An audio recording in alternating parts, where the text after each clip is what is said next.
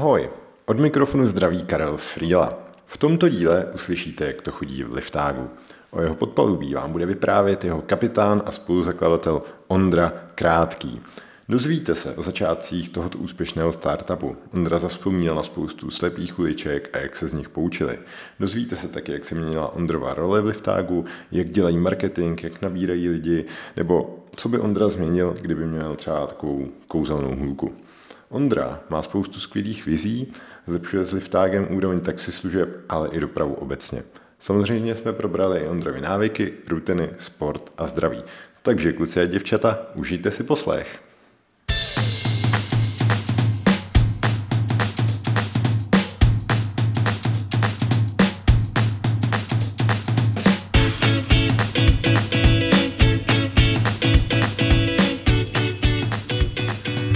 Ahoj Ondro, tě Ahoj. vítám. Ahoj. Já tě vítám v podcastu z Podpalubí. Jsem moc rád, že jsi udělal před Vánočním schonu čas na posluchače, aby jsem předal nějaké to know-how a svůj příběh. A já jsem přemýšlel, jak to, jak to vykopnout a úplně nejvíc, nejvíc nejlepší otázka mi přišla zeptat se tě, kdy jsi dostal první nápad, myšlenku na liftágo, při jaký to bylo příležitosti, jestli to bylo ve sprše při běhání, nebo někde ve škole v lavici, jak to bylo, Ondro? Tak eh, já mám dobrou zprávu, že vždycky nemusí být ten člověk ten, kdo s tím přijde. Eh, Já jsem spíš eh, kreativní realizátor, to znamená první myšlenka na Liftago přišla od mých společníků, který naopak mě k Liftago přizvali. A to bylo tuším srpen nebo červenec eh, 2012, eh, kdy jsem se přes eh, známýho potkal v, hospodě vlastně u piva eh, s Jurem Atlasem a s Martina Honzublasem, který mi začali povídat o, o tom, jak se eh, budou do budoucna rozvíjet technologie autonomních aut a jak je potřeba vlastně pro to něco dělat, aby jsme jako Česká republika nebyli vzadu, když máme au- automobilový průmysl, který prostě má čtvrtinu exportu, 10% HDP. A já jsem na taky koukal, protože autonomní auta tehdy vůbec nebyly jako uh, ta věc, uh, která, která vlastně tehdy jako frčela jako dneska. A, a, a tehdy jsem se rozhodl, že minimálně chci jako pomoct, poradit, jak jsem dokázal a pak se to trochu zvrhlo, že jsem vlastně tehdy dával výpověď eh, v tehdejší práci, protože jsem byl zaměstnaný. Mm-hmm. A, a pak jsem šel naplno dělat Liftago, který jsem začal jmenovat Liftago vlastně až o rok, no, o půl roku později. Jak se to teda jmenovalo? Vlastně nejdřív to byl jako projekt, eh, který se dával Juraj právě dokupy. Eh, Vlastně to byl Juraj Atlas, který mě k tomu projektu vzal spíš jako marketáka, který měl jako dávat nějakou biznisovou marketingovou stránku projektu. A tehdy to vlastně bylo o nějakým úvodním týmu technologickým, který Juraj dává dokupy a, a nějakým prvním prototypu, který jsme potom rok později spouštěli. Taky to bylo o spoustě omylů, který jsme si mysleli tehdy, že to bude vlastně jednoduchý udělat taxi appku a spíš máme dělat marketing a to už přepíhá asi. Jasně.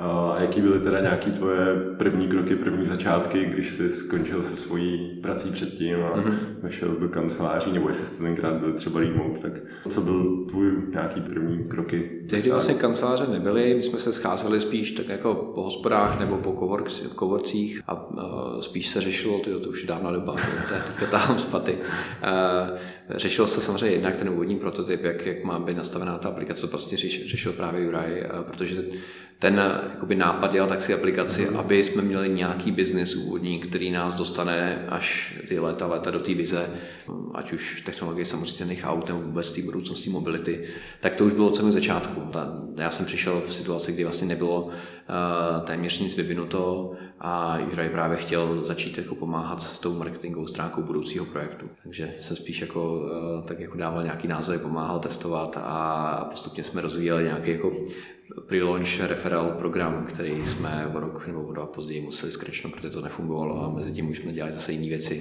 Zjistili jsme, zjistili jsme, že vlastně potřeba dělat dobrý produkt nebo dobrou službu první a, a, a že vlastně všechno okolo je, je spíš jako a, náhrada, že to nemůže suplovat dobrý produkt. Ale to byly ty bolestivé začátky, no, tím se asi musí projít každý. Jasně, a jak byste teda definoval ten dobrý produkt třeba té současnosti, v čem jste třeba jiný, protože samozřejmě mm-hmm. si hodně, hodně, hodně víc posluchačů asi bude znát třeba Uber a tak dále, tak mm. čím se třeba vy odlišujete, nebo... Jo, tak uh, vlastně jenom podotknu ten, ten historický kontext. Tehdy, mm-hmm. tehdy v roce 2012, potažmo 2013, Uber sice fungoval, ale fungoval v Kalifornii jako licencovaná de facto taxislužba nebo limuzínová služba. Měli perfektní licenci a ještě tehdy křičeli na, na, na lift, který začal dělat ten koncept s amatérskými řidičema. To není moc známá historie, ten koncept je docela vtipný zpětně teďka, když se na to koukneš. My jsme vlastně tehdy nebyl žádný jako velmi úspěšný světový startup, který by říkal, jak se to má dělat a ten, ten koncept, se kterým jsme se vlastně rozvíjeli, byl byl trošku jakoby taková střelba na, na slepo, která byla podpořena jako spoustou researche, ale de facto, de facto byl vlastně první, první pokus, který jsme uváděli na trh.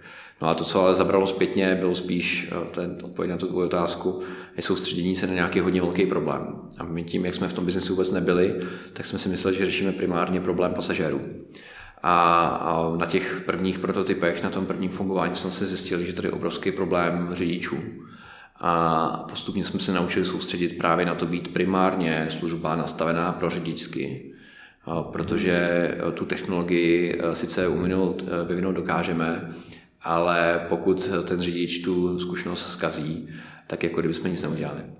A to byla se stala vlastně obrovská výhoda Liftaga, že naši konkurenti se zaměřují primárně na pasažéry a snaží se být vůči nim co nejlevnější a co, co, co jako nejefektivnější. A dělají třeba dobrou technologii, ale dobrou technologii, která se ne vždycky stane dobrou službou, protože ten řidič stále ovládá většinu té zkušenosti. Mm-hmm. Takže čím jste šli naproti těm řidičům vlastně, co jste udělali teda jo. pro ně, aby oni měli tu dobrou zkušenost a asi teda přenášeli dál na ty, na ty zákazníky. Jo, jedna z prvních uh, jako velkých produktových iterací bylo přechod z módu, kdy si člověk mohl vybírat na mapě řidiče a uh, v podstatě libovolně si oslovit, koho chtěl, na mod, když jsme začali dělat ten, tu aukci, uh, respektive takovou burzu taxíků, kde člověk člověku nedodáváme jednoho řidiče, jako to dělá klasický dispatching nebo Uber nebo Taxify, ale kdy mu dáme nabídku, jako real-time uh, nabídek, který mu právě před několika vteřinama ten řidič poslal. Uh, čím jsme vlastně vytvořili konkurenci mezi taxikářema. A to nám i umožnilo vlastně zjistit, že jasně, taxikáři mají pověd blbou, ale pokud dáme možnost, aby si mezi sebou konkurovali dobrý, dobrou službou, tak prostě ty, ty nejlepší to na sebe natáhne a pak můžeme i v rámci licencování taxislužby perfektně fungovat.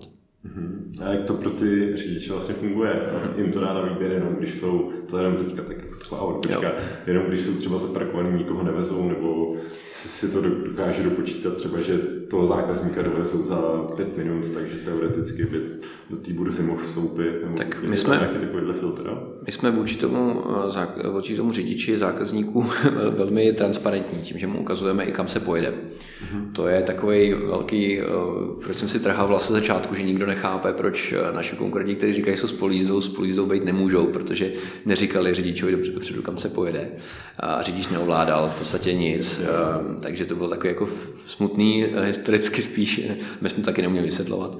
Takže na, na, na tu otázku v podstatě řidič vidí, kam se jede, zná i jakoby dopravní situaci, má časový dojezd, jak se k tomu zákazníku dostane, může ovládat cenu. A my jsme k tomu řidiči tímto naprosto transparentní a tím pádem on se nemůže stát, že přijde na zakázku, kterou by nechtěl odjet. Jasně, no, a, to popoves 800 metrů a no, no, no, Prahy. Přesně tak. A tím, tím pádem vlastně on může reflektovat uh, cenou tu ekonomiku zakázky, neveze ztrátový zakázky, na druhou stranu z vrchu ho zase hlídá ta konkurence těch ostatních řidičů, protože on ví, že si o to zákazníka musí jakoby poprat. Což zároveň tváří systém, který je velmi konkurenční, ne každý řidič uh, to takhle jako chce, ale troufám si říct, že jsme zjistili, že to přitahuje právě ty řidiče, co nabízejí dobré služby. A ty řidiči třeba vidějí nabídky ostatních řidičů? Ne, ne, to už by bylo moc komplikovaný, oni řídí, takže okay. to je samozřejmě to věc, kterou jsme přemýšleli. Že... A doporučujete třeba řidičovi, hele, měl bys asi navrhnout tady tu cenu, ale samozřejmě to na to To ne, je to jeden z budoucích kroků nebo možností, kterou máme. Těch možností je teda strašně moc, abych jako předeslal, protože děláme takovou, takovou burzu připravního prostoru, tak najednou jako způsob, jak, jak to zefektivnit, eh, není jenom jeden, ale jich fakt jako tisíce. Okay. Ale zjistili jsme, že, že jakoby ten, tou odlišností primárně dělat službu dobro pro řidiče a oni to potom vrátí v té dobré službě jejich pro zákazníky, že to zkrátka funguje. A když si koukneš do App Store, tak máme vůči, když vezmeš jakýkoliv mezinárodního lokálního konkurenta, tak se typicky ratingově pohybujeme mezi 3,9 a 4,2 hvězdiček na App Store, nebo respektive na Google Play. A App Store trochu změnil způsob hodnocení. Ale v je asi o 5 desetin nad tím, nad všema. A, a díky tomu tomu se stalo nejlíp hodnocenou aplikací na světě. A není to samozřejmě o technologii. My máme 10-15 šikovných kluků a holek, který jako jsou v engineering týmu, super. Ale nemůžeme si myslet, že jako technologi, technologicky bychom přebyli giganty, který mají prostě přes tisíc vývojářů jo, a mají nějaké zkušenosti. Takže proto říkám, čím, jakoby, eh, co je, že ten odlišný model může velmi fungovat i eh, ke konkurenceschopnosti. Mm-hmm. Ty jsi zmiňoval v průběhu, že jste vlastně asi narazili na nějaký slepý uličky, vzpomeneš si na nějaký, mm. Uh, na nějaký třeba největší poučení nebo, nebo ty slepý uličky v průběhu, kdy jste vlastně z toho produktu dělali to, co je teďka, jak mm. si řekl, nej, nejlíp hodnocená aplikace na, na přepravu.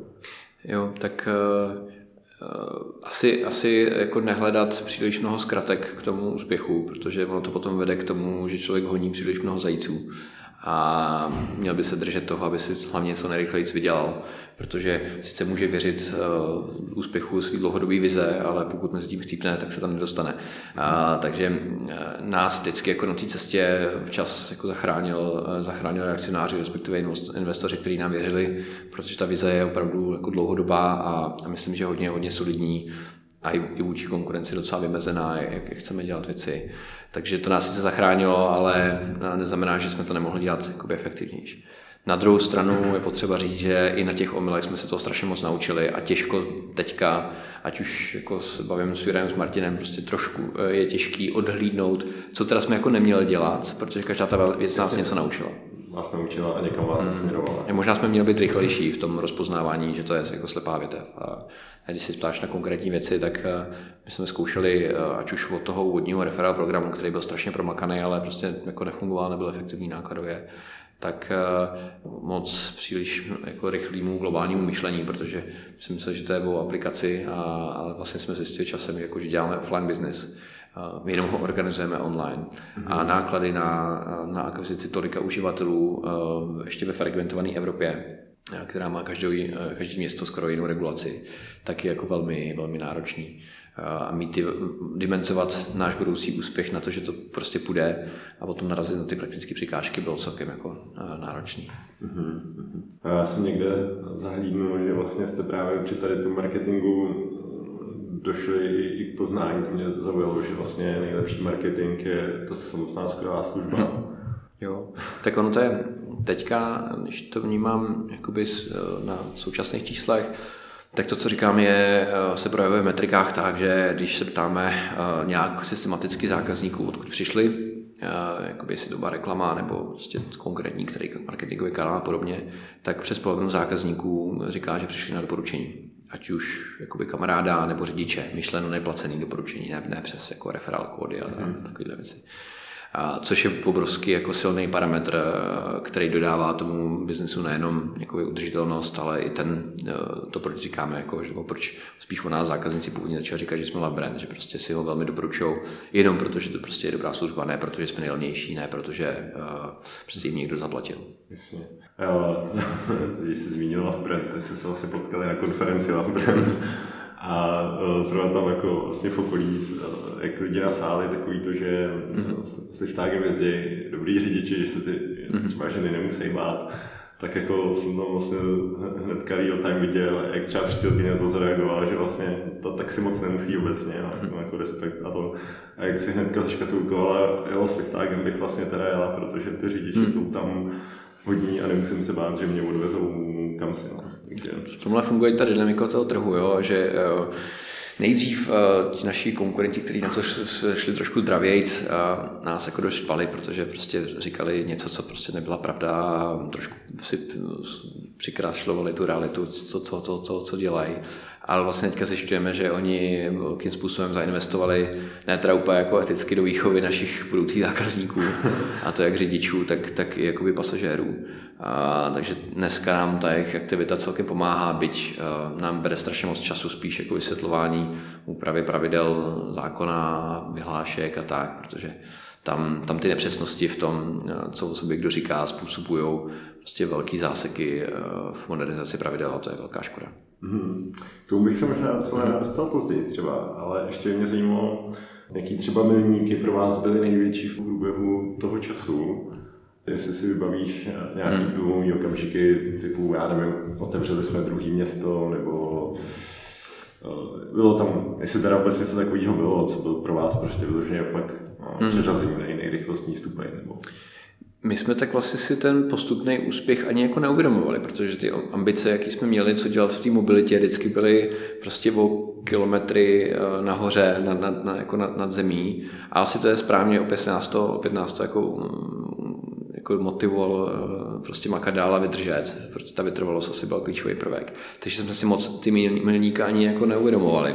Nebo um, možná, kdybych se, kdyby, kdyby jsem se zeptal ještě s Martinem, tak určitě ty milníky byly, jako kdy uh, se nám podařilo překonat nějaký úvodní očekávání, kdy jsme si mysleli, že z pražského trhu nebo z českého trhu uh, maximálně, jako co dokážeme udělat i tohle. Jo. A dneska jsme třeba na dvojnásobku mm-hmm. maxima trhu, který jsme si mysleli, že je realistický.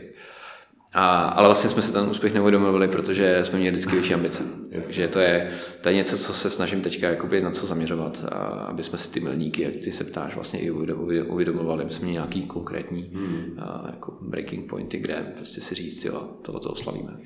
Tak to by mě teda zajímalo i třeba, jaký jsou pro vás eh, nějaký důležitý KPIčka, nějaký, nějaký cíle, mm-hmm. nějaký indikátory, protože ty si říkal třeba hodnocení v těch storech, tak jestli třeba to je pro vás to zásadní, nebo hodnocení v aplikaci, nebo hmm. jaký číslo sledujete, počet budete jich jíst, nebo jo. uh, podle čeho se, se rozhodujete, co a jak dá, nebo jestli má takhle firma nějaký, tak, nějaký uh, my uh, toho sledujeme strašně moc, ale ne, všech, ne všechno je ta základní metrika.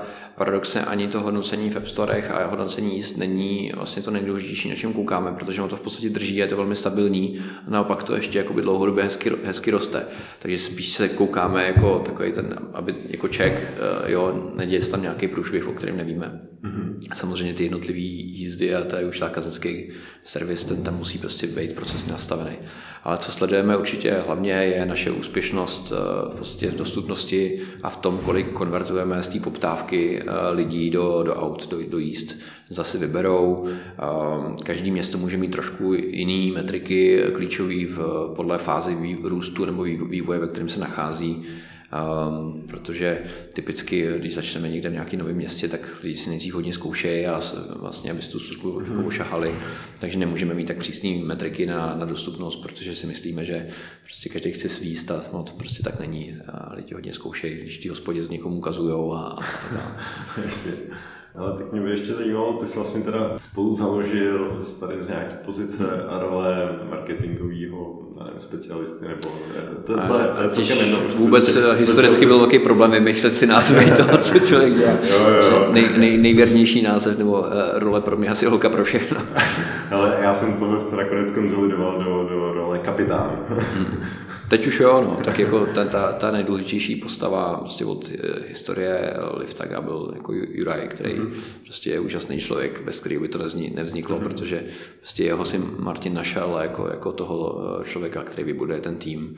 A vlastně já eh, jsem si tehdy vůbec nemohl myslet na to, abych vůbec jako řídil nějaký startup nebo vůbec jako dělal nějaký startup, protože jsem měl úplně jinou zkušenost, prostě nějakou marketingovou, obchodní, biznisovou a vůbec jsem nevěděl, co to je slovo startup, dokud jsem tohoto nezačal dělat. A vlastně to, že tady byl Juraj, že, že tu firmu dotáhl do nějaké fáze, kdy prostě produktově byla prostě prověřená, že, že, že takhle to má být, tak mě ta, ten, ta doba mě umožnila prostě se spoustu věcí naučit, abych potom tu roli po něm mohl převzít a jít dál. Jasně. A takže když si tady tu štafetu převzal, změnilo se něco, nebo pamatuješ si nějaký první den, kdy teda si šel Vůbec. do práce s tou, s tou něco Vůbec, to, je, to bylo všechno tak jakoby takový flow a takový přirozený průběh. To není něco, co by se stalo z den na den, to byl takový jako přirozený, spíš hmm. jakoby přirozený posun, že podle mě ani jako lidi ve firmě to nevnímali jako nějaký zásadní zlom, protože prostě nás oba znali, oba jsme dál v té firmě, tak Mm-hmm. A když už mluvíš o té firmě, tak jaká třeba tady vládne firmní, firmní kultura? Máte to jako nějak nastavený relativně flat, že prostě OK, tak Ondra je jeden z nás, a, nebo je nějaká struktura tady. Tak čopneme mikrofon a budeme udělat tady nějaký průzkum, ne? uh, to, se, to, se potom, to se potom zeptej. Myslím si, že si dáváme hodně bacha uh, a taky to je nějaký daný historickýma zkušenostmi, aby se ne, nebrali lidi do týmu jenom podle toho, že jsou ultra schopní, ale aby se nám i zase nějak sedli do té do chemie prostě. Takže nějaký proces, kdy toho člověka musí vidět jako daleko víc lidí v tom týmu, než je možná někde zvykem, že s ním zajdeme na pivo, než, než k nám nastoupí a tak dále. To je velmi důležité právě proto, aby se lidi potom cítili dobře, aby hmm. nikdo jako neotravoval. Ne protože by byl třeba špatný člověk, to bychom asi nechtěli vůbec takový lidi, ale prostě jenom, že si nesednou, že mají nějaký, nějaký hodnoty nebo nějaký přístup, který prostě by někomu nevyhovoval, nezapadl by. Já jsem někde četl, že tady máte politiku no checks allowed. jo, tak to je spíš takový, jako, že to asi není nic jako co napsaný na zdi nebo na papíře, ale spíš, že si prostě musí dát hodně velký bacha, aby se přesně nenabídali lidi jenom protože jsou ultra schopní, ale může to být prostě blbci. No. Hmm. A jak teda vybíráte nový lidi, jak vypadá třeba váš náborový proces? Záleží tý, tým od týmu a jakoby role od role, protože každý ten tým lídr má vlastně velkou svobodu v tom, jak si to eh, vlastně zařídí. On se musí postarat o tom, aby ten člověk jakoby to zvládnul tu práci kompetenčně. Když zase beru zákaznický servis, tak tam nejsou, eh, je těžký vlastně ověřit předchozí kompetence, protože z pravidla jsou, mm. nabíráme jakoby mladý, šikovný lidi, kteří třeba nemusí mít ani předchozí zkušenost ale jsou natolik jakoby šikovní, že dokážou nebýt jenom opice na zákaznickém servisu a naopak být ten jako člověk, který chápe tu situaci a dokáže se rozhodnout bez nějakých uh, tisíce pravidel, jak má reagovat. No. Mm-hmm. Takže záleží to tým od týmu, ale jednotný na tom je uh, ten, uh, ten jakoby check toho, toho tý týmové chemie, jestli tam sedí nebo ne. Já mám nějaké jako zase svoje jako návyky, které se snažím do toho týmu postupně, když mi něco začne fungovat, že rychleji se rozpoznám díky tomu lidi, kteří k nám sedí víc, tak, tak se potom snažím je dávat jako dál do toho týmu. Teďka poslední asi půl roku uh, jsem se strašně zvyknul uh, se s každým novým člověkem, co nastupuje, vlastně se sednout a, a bavit se hodně o jeho očekáváních. To znamená, jaký třeba věci nechce opakovat z předchozí své zkušenosti, ať už jako životní nebo pracovní. Naopak já mu říkám, co zase nechci opakovat. Taky máme samozřejmě zkušenosti, ne vždycky si jakoby ten, ten proces jedný nebo z druhé strany vyjde. A je, je, bylo by zbytečný si to nějak jakoby zazdívat, že to tak není.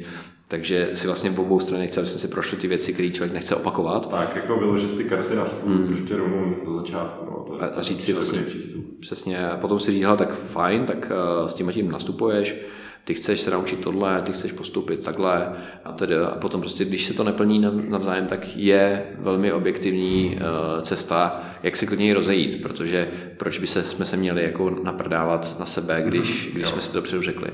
Ještě jako level dál, co bych chtěl dojít a už se mi to podařilo ve dvou případech, je, že když zjistíme, že prostě to nefunguje, my jsme se nenaplnili očekávání, protože to prostě firma potřebovala trošku jít doleva a ten člověk trošku doprava. Hmm.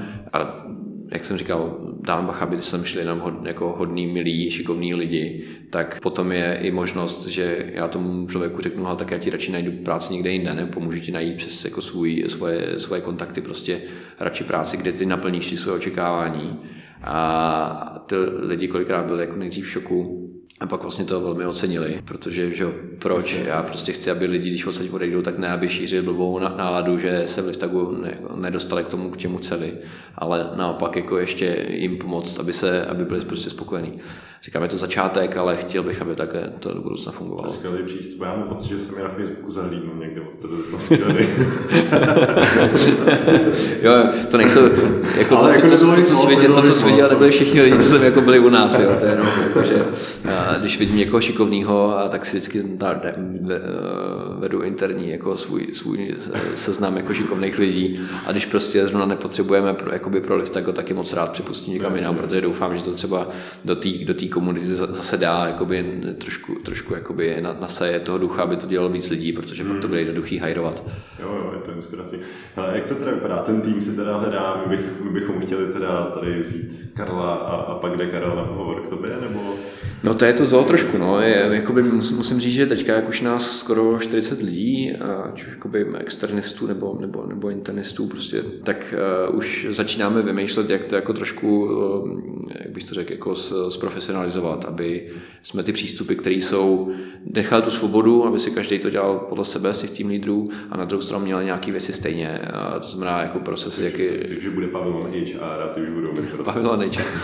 máme jednu, máme jednu Míšu, která je strašně šikovná, která vlastně začínala jako office manažerka a, a studovala personalistiku a prostě v tom, je v tom hodně dobrá, ten přístup má přesně správný pro celou tu roli, tak vlastně povýšila na tu, řekněme, jako HR nebo talentovou manažerku, řekněme, nemám rád ty tituly, ještě slovo manažer, který vždycky člověk manažuje levou, pravou ruku a svou hlavu, um, tak vlastně teďka se to vzala pod křídla a strašně jako nadšeně na to vlítla, aby, aby jsme se naučili trošku jako nějaké věci zjednodušovat, aby jsme neopakovali zbytečně jako věci, které nefungují.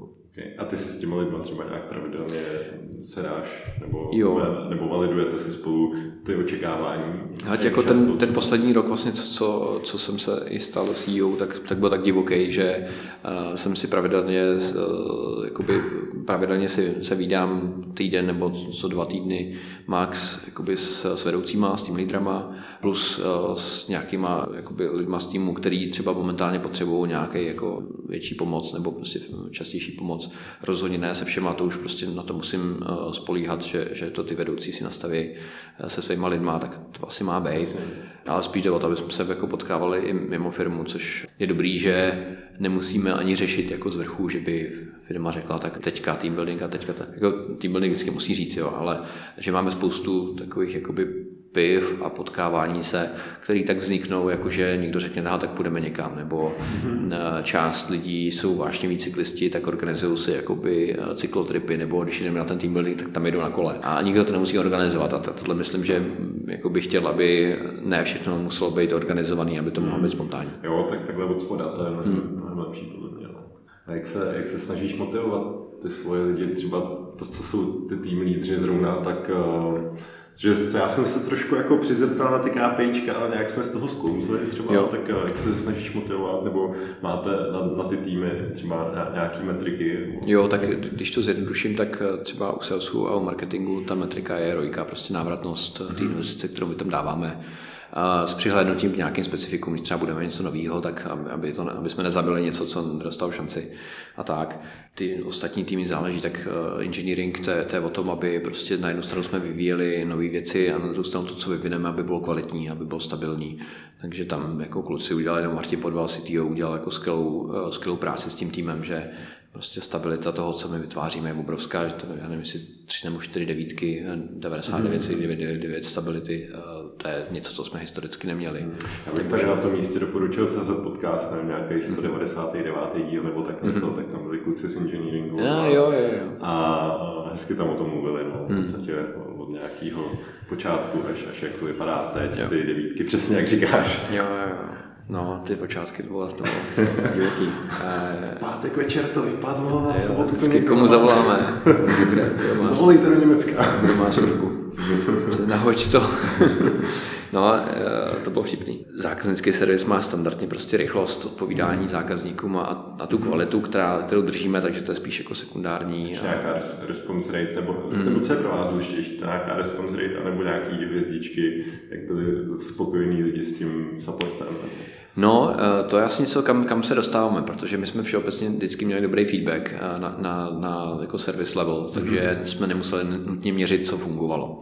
Teďka spíš se jedná o nějakou automatizaci, když už nám to funguje, tak aby jsme nemuseli to furt jako hlídat. Eh, takže spíš nějaký, nějaký ten sekundární check, že, že ta kvalita je, to určitě něco, co, co, tam, co tam musí jako nastoupit Ono je důležité třeba u zákaznického servisu, aby se nejenom jsme řešili ty problémy, ale aby jsme odstranili ty příčiny. Jasně. Což je jakoby typický důvod eh, toho, proč my jsme nemuseli navyšovat počet kouzelníků, jak jim říkáme, lidí na zákaznickém servisu, protože o to jsou ty kouzelníci, že mají jako kouzly tak, aby nejenom, že jako zahlazovali uh, problémy a ale aby vlastně vždycky jako reportovali to, co je zdrojem toho, toho problému a my jsme to odstraňovali, protože pak hmm. tady nemusíme vytvářet tu opičárnu prostě s, s to hlavou a, a můžou ty lidi být furt jako vlastně příjemný. Velmi správný přístup. No. My, my si říkáme taky vlastně v rámci aplikace, když se někdo na něco ptá, tak prostě něco je špatně uh, u nás na vstupu. A může to být třeba jenom i kopy, jako prostě hmm. popisek, který někdo nepochopí. Jo. Takže jsou klidně drobnosti, které najednou můžou ušetřit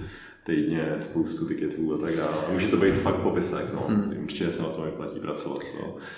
S, s, s, jakým, s jakým vůbec množstvím uh, nějakých tiketů na zákaznický péči se takhle potýkáte, kolik lidí vás takhle zkontaktuje? Fua, tak to jsou tisíce týdně. Tisíce týdně, wow. Abych teďka nekecal, ale předpoklad... Jo, jo, určitě. No a se ptal na, na jakoby, uh, tu motivaci týmu. Mm. Jo. Já jsem teďka, aby nebylo všechno jako hezký a růžový a uh, unikorní, co prděj duhu. Uh, tak jako já jsem jako zjistil, nebo zjistil, tak jako člověk takový ty věci vnímá, ale potom je neřeší, protože má tisíc jiných starostí. Uh, jako jednu zásadní věc, uh, co, co, co jsem teď jako začal řešit s týmem, je, aby jsme měli uh, vlastně plány, který, kterým lidi rozumějí, uh, který vidí, jak jsou konstruovaný, jak je můžou ovlivnit. Že my jsme vždycky byli ve spěchu a řešili jsme uh, nějaký prostě tady jako investice a tady zase růst a tady tomto a tohle, že vlastně jsme uh, ne vždycky jako komunikovali s tím týmem tak, aby oni chápali, jak se ten plán tvoří. A ten plán byl zpravidla velmi, velmi ambiciozní. Takže teďka jako se snažím právě, aby každý z vedoucích a potom on u svého týmu chápali to, jak můžou ten plán ovlivnit a jak to se zapadá ty jednotlivé části, mm-hmm. protože to není o tom jako říci, tak tým engineeringu dělá tohle, kóduje tohle, zákaznický se řeší tohle, marketing tohle, ale ty věci, co dělají ty týmy, se ovlivňují. A pokud ty ta plány nejsou konstruované tak, aby se podporovaly navzájem, tak to prostě povede ke clashům a prostě budou, budou, nebude možný ty plány naplňovat. Takže to je jedna z věcí, co řešíme teďka velmi. Ono to vlastně spěje i k vytvoření nějakých crossfunkčních týmů, který uh, si navzájem prostě přes ty jednotlivý týmy uh, nebo subtýmy jako pomáhají uh, a podporují se, aby si odstraňovali ty, ty potíže, ty překážky rychleji. A jak to třeba komunikujete do firmy? Aby jo. tady ty cíle, máte třeba to nějaký Slack, kam třeba nějaký channel na to? Jo, tak to je jakoby další věc. No. Teďka to je asi nějaká verze 2.0, že se snažíme jednak jakoby, uh, co nej, nejvíc včas, což teďka zase byl neúplně včas, uh, jako nasadit nějaký téma očekávání akcionářů, abych já přinesl, přinesl prostě to, co lidi, co prostě tu firmu vlastní, včetně mě a spolu, jako spoluzakladatelů, tak aby, aby vlastně jsme dali nějaké očekávání, co jako já jako CEO mám do budoucna naplňovat. Na tom jsme se shodli a já v rámci těch mantinelů potom s tím, tím, s tím týmem vymyslel, jak ty výsledky naplníme. Potom se to rozpadá přesně do toho, aby eh, se vymyslely témata, zprioritizovaly se témata, byla nějaká jakoby produktová, produktová vize. To bylo hodně eh, na mě, nebo respektive jakým směrem chceme jít, jak naplňovat tu spokojenost díčů nebo do budoucna prostě cíle mobility, který máme. A pak se krystalizovaly v nějaký podtémata, který už dokázal k ním přispět jednotliví lidi uh, z týmu. A z toho se postupně začal takový jakoby kritikou a jako iteracema prostě konstruovat plán, který bude mít nějakých pár prioritních témat. A, a tak že to hodně, hodně o té komunikaci, no, aby, aby hmm. jsme jednak uh, se na tom pravidelně nějak potkávali a potom, když už něco vymyslíme, tak aby jsme se to navzájem vysvětlovali. No, že když uh, marketing má utratit tolik peněz a engineering typicky neví, co dělá marketing, tak aby, uh, a naopak, tak, tak aby navzájem se strávili čas a pochopili vlastně proč uh, to tam je, že třeba marketing zatím má vlastně taky celkem promakanou strukturu, s jakou investuje ty peníze a naopak engineering má zase jakoby, jde na skramu, takže ví, jakoby, jak, jak jakoby plynule dokáže odbavovat nějaké nějaký věci, co jsou zase v engineeringu. Mm-hmm. Takže třeba pomocí tady toho i si určujete nějaké svoje priority v těch týmech, nebo jak třeba plánujete, prioritizujete to nějak takhle od vrchu, mm. tak, jako si ty až, až po až po ty jednotlivý týmy? Nebo... Tak teďka právě snažíme se to dělat hodně, hodně tak, aby když někdo něco jakoby řekne a vidí, vidí nějaký postřeh, nechci říct, jako ze spodami nemáme zase tak složitou nebo vys, hmm. vysokou strukturu, a tak aby mohl vlastně kdokoliv upozornit na nějaký, na nějaký issue nebo nějakou příležitost a aby byl prostor na to reflektovat, ne aby jsme byli jakoby korporát, který dá na rok plán a toho se drží, eh, byť jako situace se změnila. Takže aby se ta agilita musí být základem toho, aby byla agilita, tak musí vlastně každý být schopný jako upozorňovat na nějaké příležitosti. Takže je to takový spíš taková amplituda, že vlastně ze spoda lítají věci nahoru a z vrchu zase dolů, ale je potřeba, abych prostě já teďka jako CEO nastavil nějakou, nějakou jako jasnou vizi a misi, jakým výsečí se chceme pohybovat, na jakých principech fungujeme, aby to potom zjednodušovalo jednotlivým lidem v týmu to rozhodování, aby nemusel se s, každou věcí ptát. A máš to teda v nějaký nástroj, kde bys jako viděl seřazení nějaký všechny tady ty příležitosti a tak dále, jak si je oskoroval. To si myslím, že zatím ne, že jsme nevymysleli jako ten jako samospásný vševědoucí jako omnipotentní nástroj, který by to všechno jako dokázal pojmout. Protože ono by to strašně větvilo a do jednotlivých týmů a každý třeba funguje trošku nějak jinak a oceňuje jako jiný druh detailu a podobně. Takže byl samozřejmě hodně pokus o nějaký promakaný Excely a zase nějaký vizualizační nástroj a tak. A, a ono to vlastně není důležité, pokud jsou nějaké jasné priority nebo prioritní témata, kterým se chceme věnovat a máme nějaké jasné cíle. Což neříkám, že právě vždycky byly, jo, to je ten learning právě. Jo, tak. A jak třeba probíhá vzdělávání tady v rámci týmu? Necháváš to jako na těch lidech přímo na nich nebo na, na vedoucích těch týmů? Nebo... No zase velký fail, zase velký fail byl v tom, že my jsme k nám lidi, co přicházeli, tak byli vždycky nadšení z toho vlastně produktu, co tady můžou dělat, nebo z té služby, na který, na který pracují. A to byl poskytovat vždycky takový určitý level jako samomotivace.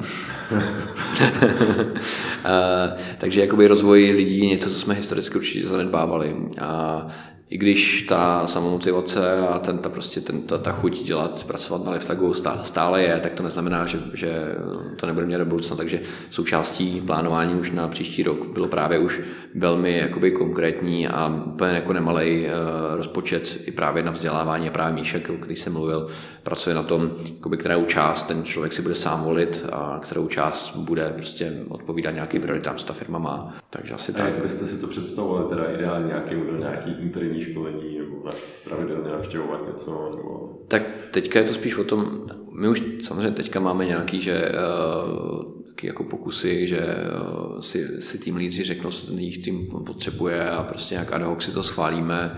Takže ne, že by žádný vzdělávání nebylo, nebo že bychom uh, lidi nepodporovali, spíš to bylo docela na, na nich, jako kdo, kdo, kdo, si o to řekl, ten, ten to dostal, což taky není úplně dobře, ne každý by si všechno měl křičet. Tak teďka to spíš profesionalizujeme do té úrovně, aby byly jasný rozpočty, co který tým má. A jak říkám, tak asi jako by bylo fajn, aby to nebylo všechno jenom na to, co ta firma od těch lidí chce, ale hlavně, aby to bylo u toho člověka, v čem se chce rozvíjet. Jasně, se jasně. To jsou vaši vlastně interní lidi, ještě mě zajímalo vlastně takový to B, a to, to, to jsou ty řidiči, což mhm. vlastně je nějaká externí entita, snažíte se nějak vzdělávat a pracovat i s těma řidičima, nebo to jsou pro vás jako v podstatě nějaký kontraktoři, který prostě ať se jako jezdí a mají dobrý hodnocení, pocit dobrý, ale vlastně nejsou to jako liftágo zaměstnanci, tak, tak, hmm. tak. Já si myslím, že my jsme se to na těch řidičích naučili daleko rychleji, než na to vlastním týmu. Jak jsem říkal, ten tým byl vždycky takový, že jsme spolíhali na to se společníkama, že ten, že ten tým je jako samomotivovaný a že vlastně ví, co, ví, proč tady s náma je a prostě proč by měl být eh, to dělat na tom rád, což neříkám, že bylo jako vždycky správně, ale prostě jakoby fungovalo to do určitý míry. S těma řidičema to bylo vlastně první, kdy jsem zjistil, tyjo, tak vlastně furt jako říkáme spokojený řidič, tak má spokojený řidiče, a co děláme pro to, aby byli spokojení lidi v interním týmu. A teďka se ptáš na ty řidiče. Tak um, Ono je to o tom, že my jsme si prošli taky několika fázemi, kdy jsme si zjišťovali, o čem ten biznis je a to jsme nevěděli a když jsme neměli dostupnost, tak jsme měli tendence eh, se vždycky trhat vlasy a říkat, jo, tak proč ten řidič nedojede do když ten zákazník potřebuje odvíst.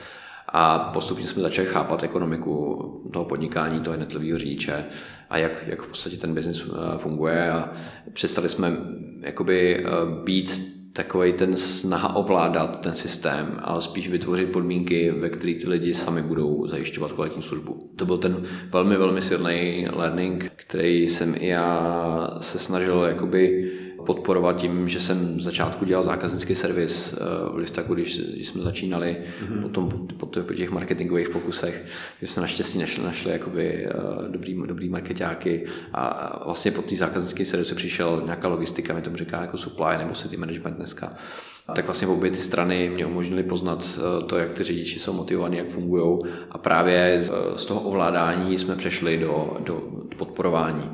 Konkrétní příklad, dispatchingy nebo úbři a podobně, jak jsem ti říkal, jako vlastně posílají na řidiče zakázky a neříkají, kam se pojede, tím pádem často řidiči uh, vozí ztrátové zakázky, které pro ně nejsou dobrý, hodinovka jim klesá a tím pádem jsou nespokojení a přijedou naprnutý na zákazníka.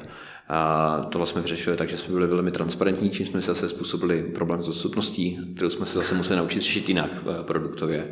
Ale vlastně tím tím mm, přístupem celkovým jsme začali lákat daleko kvalitnější řidiče i daleko jakoby, schopnější, který nám potom umožnili, jako, že jsme nemuseli řešit to zaplatování toho systému, když něco nefungovalo, protože to bylo postavené na dobrých řidičích. A nebo další příklad, když bys nastavil do toho systému spoustu jako pokud pro ty řidiče nebo nějakých trestů, nebo že to, nesmíš a to, to můžeš, tak ono to vlastně sice jako zamezíš tomu, ale začneš mít ten problém, co máme v České republice, že se všichni na všechno stěžujou a neřešíš tu, eh, tu příčinu, že to vlastně jako můžeš změnit, tak eh, řidiči nemají tendenci odcházet k jiný taxislužbě, když eh, jsou nespokojení, tam zůstávají a dělají tu mizernou kvalitu potom té taxislužbě. Takže jakoby z těch, z těch trestů, když dáš někomu trest, tak on ho sice jako akceptuje, ale potom jako tě blbě reprezentuje u těch dalších uh, zákazníků, protože to nikdy, nikdy nebere jako svou vlastní chybu. Takže my radši trpělivě varujeme, snažíme se odkoučovat uh, řidiče k tomu, aby nabízeli jakoby lepší služby, nebo i zákazníky, protože ne každý zákazník je dobrý zákazník. A uh, prostě ještě nefunguje, tak se s nimi rozloučíme. Opět, jak s řidičima, tak se zákazníkama. se třeba kvalita zákazníků v závislosti na denní době. tak určitě. tak to asi znáš, ne? Eh, jo, tak jako eh, denní doba a požité tekutiny dělají s lidma divy, ale musím říct, že my tím, jak i ta strategie jako není uh, že bychom byli agresivní cenově a soupeřili vždycky s těma nejlevnějšíma službama eh, na, na trhu, hmm. tak tím pádem ani se na nás nechytají jako by ti nekvalitní zákazníci, protože je to hnusný, ale nekvalitní zákazníci existují a jsou to ti, kteří by zase otrávili eh, těm řidičům tu práci a tím pádem by se to bylo tak zvedlo v ten cyklus prostě kdyby to asi neskončilo správně. Takže nám hodně pomáhá v tomhle tom, že vlastně řidiči nám potom začínají říkat, že máme nejlepší zákazníky, co kdy byli, ať to ať jezdili klasický dispečing nebo Uber, protože u nás dneska jezdí už jako velká řada řidičů, co vlastně vychoval Uber, akorát si pořídili licenci, protože zjistili, že jsou za to zákonně odpovědní oni a ne ta platforma. Hmm. Jak teda se, vy tam máte nějaký mechanismus eh, teda na odselektování nekvalitních uh, zákazníků, jakože prostě když ten jo. řidič mi dá prostě, jako prostě já jsem brajkl v autě a dá mi to dvakrát, tak pak už pro mě nikdo nepřijede. No. Tak my jedna z těch principů, jak jsem ti říkal, jako spokojení řidiči dělají spokojení zákazníky, nebo jak jsi to asi z toho vycítil, mm-hmm. tak další ten princip v zákaznickém servisu je určitě nějaká presumpce neviny. To znamená, i když eh, řidič zavolá, že zákazník se choval účinně špatně, tak za prvý mohl mít nějakou těžkou životní situaci, rozešel se s holkou nebo, nebo s klukem a prostě eh, neměl dobrý, dobrý den. To neznamená, že bychom hnedka jako byli přísní. Stejně tak, když zákazník si stěžoval, že řidič, prostě, že auto, že řidič kouřil, tak to typicky bývá tím, že vezl předchozí zákazníka, který měl zakouřený třeba šaty. A my nemůžeme vyhodit přece toho řidiče jenom proto, že eh, automaticky děláme závěr, že všechno, co říká zákazník, je pravda. Hmm. Takže je potřeba vždycky si hodně výst nějakou jako evidenci toho, co kdo vlastně jako měl za potenciální průšvih, ale brát to jako potenciální průšvih a až když se to opakuje, tak to získá tu objektivitu na to, aby jsme to s tím člověkem řešili, ale kdybychom automaticky odkývali všem všechno a vinili toho druhého, tak, tak se vytvoří systém, kde jsou všichni na každého naštvaný. No. Mm-hmm. Já bych se rád pobavil trochu o marketingu liftága. Mm-hmm. Hodně mě zajímá třeba otevírání těch jiných měst, protože vy máte podle mě tu těžkou situaci, že je město, kde nejste, teď, teď do toho města přijdete a potřebujete úplně ve stejný čas nachytat jak ty zákazníci, kteří vás neznají, a potřebujete tam mít i ty taxikáře, kteří tam hmm. vlastně nejsou, ale když tam jsou, tak jako nevím, jak dlouho třeba by vydrželi, kdybyste tam nedokázali aktivovat co, nej, co největší tu, tu poptávku ze strany těch zákazníků. Tak jak třeba bojujete s tímhle? A ještě jsem se někde dočet, eh, že vlastně jste zkoušeli na různých městech různý případy nebo různý způsoby, mm-hmm. tak jestli. To není nutně jenom marketingový dotaz, to je celkově jakoby provozní dotaz. Ten náš biznis je určitě hodně o té nabídkové straně. To znamená, kde nejsou řidiči, ten zákazník se prostě nesveze. Na druhou stranu ty řidiči mají větší trpělivost si počkat, protože to pro ně biznis, než, než zákazník to zkoušet znova, když jednou ta služba nefungovala. Takže určitě to začíná u těch řidičů a je potřeba v každém novém městě najít, najít ten jako správný počet na, na základ, který, který zajistí nějakou klíčovou dostupnost v těch, těch hlavních hodinách, kdy se jezdí, aby ty lidi se vraceli a ten stroj se mohl rozjet máš nástroje na obou stranách, jak už na straně poptávky, tak nabídky, jak to ovlivňovat, ať už to jsou nějaké prostě bonusy, incentivy, garance, aby, aby si vlastně ten stroj rozběhl a potom ta poptávka s nabídkou se párovala už jako víc přirozeně než jako artificial, než jako umělé, jak mm-hmm. tak se na začátku musíš trošku jako pohnat.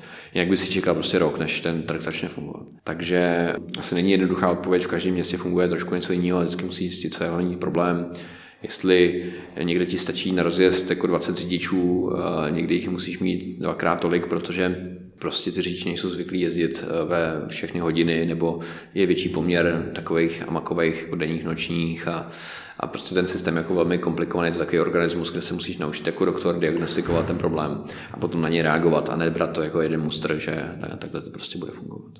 Ty řidiči si sami nějak říkají, dneska budu jezdit večer, dneska kašlu, dneska... Jo, tak samozřejmě... Prostě úplně prostě jsou samostatní jednotky, ale vy to jo, tak... Nebo posíláte třeba, hele, viděl by se, kdyby dneska jezdil. Ne, tak samozřejmě to je právě, to jsou ty nástroje, jo, a ty garance a ty bonusy a teda, takže to je naopak jako velmi o tom, hmm. že to není náš zaměstnanec, ale to neznamená, že nemusíme vytvářet nějaký motivace, aby, aby prostě jsme se chovali, aby ty motivace byly zarovnané. A ten marketing prostě čistě o tom, kolik utratíš za nový zákazníky, kolik ti přinesou peněz a za jak dlouho zpátky a jestli se to rentuje. Uh, jo, kolik je vlastně suma nákladů na toho jednoho jezdícího člověka a s jakou návratností přichází. Kdyby si investoval dlouhodobě víc, než, než kolik ti vjezdí potom na těch poplatcích od, od řidiče, tak prostě děláš nerentabilní biznis. Nebo doufáš, že eh, vybudeš takovou masu zákazníků, že mezi tím chytíš jiný biznis, jo? ale to je hodně, hodně riskantní move. A při tady tom zavádění těch měst, měli jste třeba nějaký gerila akce, abyste prostě prošvihali prostě Brno třeba nějak, hmm. nebo Jasně, něco takového, že třeba byste deportovali řidiče z Prahy do Brna, nebo... Tak my jsme, my jsme nejvíc těch grill akcí dělali v Praze eh, vlastně od začátku, že já, já jsem si půjčil od společníka Martina Teslu a vozili jsme zákazníky jako random a oni vždycky byli surprised, jakože ty what the fuck, jako to je wow, Tesla. A dělali jsme z toho třeba kolikrát nějaký záznamy, jsme potom dávali hmm. online. A ono to ne, nemělo takový do, dosah mezi těma lidma, co si to, co si to vlastně vyzkoušeli, to byly prostě desítky, možná nízké stovky lidí, co jsme takhle svezli, no spíš ty stovky vlastně. Nicméně to jsou lidi, kteří mají jako životní zážitek z toho, protože tou dobou eh, ty věci, co jsme na nich zkoušeli, tak, tak byly ještě hodně novátorský. Vy jste vlastně s tou Teslou jezdili, když fakt byla úplně nová. Jo, ona Martinova Tesla byla jedna z prvních republice, možná první dokonce, takže to bylo celkem jako výhoda. No. A pak jsme to kompenzovali dalšíma akcemi, aby jsme vymýšleli spíš nějaký hovadiny, aby se marketingový tým zabavil, aby nedělali jenom výkonnostní marketing, ale aby to, um, aby to, aby prostě občas dělali nějaké jako zábavnější věci. Uh, nebo zábavnější. To je těžko, nikoho baví ten výkonnostní marketing. To si potřebuješ ty lidi, aby... Tam třeba měli zábavný, Hleď, uh, teďka jedna z posledních věcí, co jsme dělali, bylo třeba, že ti přijede populářský auto, nebo uh, svezli si vlastně s populářem, každý si jako snil, snil o tom, jaký to je, že uh, mnoho lidí chtělo být populářem nebo kosmonautem, tak bohužel ještě uh, do kosmu jsme se nedostali, ale byly k tomu i rukavice a nějaký, nějaký popelnice? Nebo... Jo, tak bylo, to bylo jako náročný, protože normální člověk by se jako neměl výst na, na tom stupínku, což naštěstí pan Populář spál, spál zákazníka jako tak jako řekněme, jak to jako trošku nechal ochutnat, ale popelnice jsme teda nevo, ne, nevozili, to už by bylo trošku hardcore. No. Příště. Příště. A ještě jste byli z hasiče, ne? Já jsem viděl nějaký... Jo, hasiče, to bylo kropící auto, to bylo docela fun, protože to bylo v těch největších vedrech asi dva roky zpátky, tak tam jsme se domluvili s, s, s dopravním podnikem, s, ne, s technickými službama, že jsme měli stříkačku, no, nebo jako ten rozprašovací vůz mm-hmm. kropící. A je něco za ten marketing, co bys třeba doporučil nějakým jiným SaaS zakladatelům, podnikatelům, co si myslíš, že je takový... Jako ta, ta mantra toho, ta mantra toho prostě má, mám tady nějakou kupičku peněz a investuji tam, kde eh, mi přicházejí zákazníci, kteří mi ty peníze vrací, tak to je ten základ a vždycky musí být nějaká kupička peněz, kde si člověk jako zkouší nové věci, protože to neznamená, že ten marketingový kanál jako funguje forever a ono se mění jeho efektivita v čase, takže potřeba si furt nový a nový a objevovat nový zdroje těch, těch zákazníků a měřit si, kolik to stojí. My už teďka jsme v nějaké velikosti, kdy nám dává smysl dělat i nějaký jakoby, kampaně na povědomí, to znamená něco, co se už hůř měří, byť se to nějak měřit dá, televize, rádio a, a podobně a vlastně jako započítávat opět, jak se zvýší efektivita výkonnostní reklamy, když začneme dělat nějaký povědomostní kampaně a tak. Hmm, jasně, těžko komunikovat. A jaký kampaně vám třeba, nebo jaký zdroje spíš vám třeba přivádějí v dnešní době nějakou největší část nových, nových zákazníků? A tak to nebude žádný magic, to u každého to bude trošku jiný, protože vždycky to je kombinace těch kanálů, když děláš jenom jedno, tak tam není žádný synergický efekt toho, že lidi nejdřív něco vidí na Facebooku a pak když to vyhledávají na Google, taky to trkne, že už to někde viděli. A, takže to je asi, aby to každý vyzkoušel, ale určitě v dnešní době ta výkonnostní reklama je jako velmi efektivní zdroj, jak za relativně malý peníze člověk dokáže ty první zákazníky prostě vygenerovat. To hmm. asi není žádná velká věda. Já bych se vrátil k té legislativě, kterou si tak na začátku, nebo tak jako trochu je to, nebo trochu bych možná, ještě bych dostal možná u toho marketingu. Mm-hmm. A ještě, bych, ještě mě zajímalo boj uh, s Uberem nebo respektive s Taxify, který prostě podle mě, tak jak já to sleduju, tak jedou prostě na totálně nejnižší cenu a, a z té ještě, ještě, ještě pár procent dolů a tak dále, tak jak se třeba snažíte bojovat s něčím, s něčím takovým, takže, protože samozřejmě jako, OK, tak brand a, a to je pěkný, ale, ale pak prostě pro spoustu lidí musí být jako takovýhle nějaký kritérium, tak jak se to snažíte komunikovat, protože není to jednoduchý, že jo, odkomunikovat tady je ta kvalita, když si prostě třeba někdo otevře App Store a jenom kouká na, na, na tři apky, hmm. tak jako, nebo řešíte to vůbec? Nebo? Tak v tom epizodu to člověk pozná podle toho ratingu, jo, ale máš pravdu, že určitě jako velká cílová skupina, která prostě vždycky bude používat tu službu, která je nejlevnější. Ale v tom tom právě si myslím, že my rozhodně jako nebojujeme s, to, s těma typama konkurence. Na marketingové stránce ten boj se neodehrává. Jasně, velká část zákazníků se překrývá a tím myslím, že my nebudeme útočit na stejné propozice, který mají ti naši konkurenti.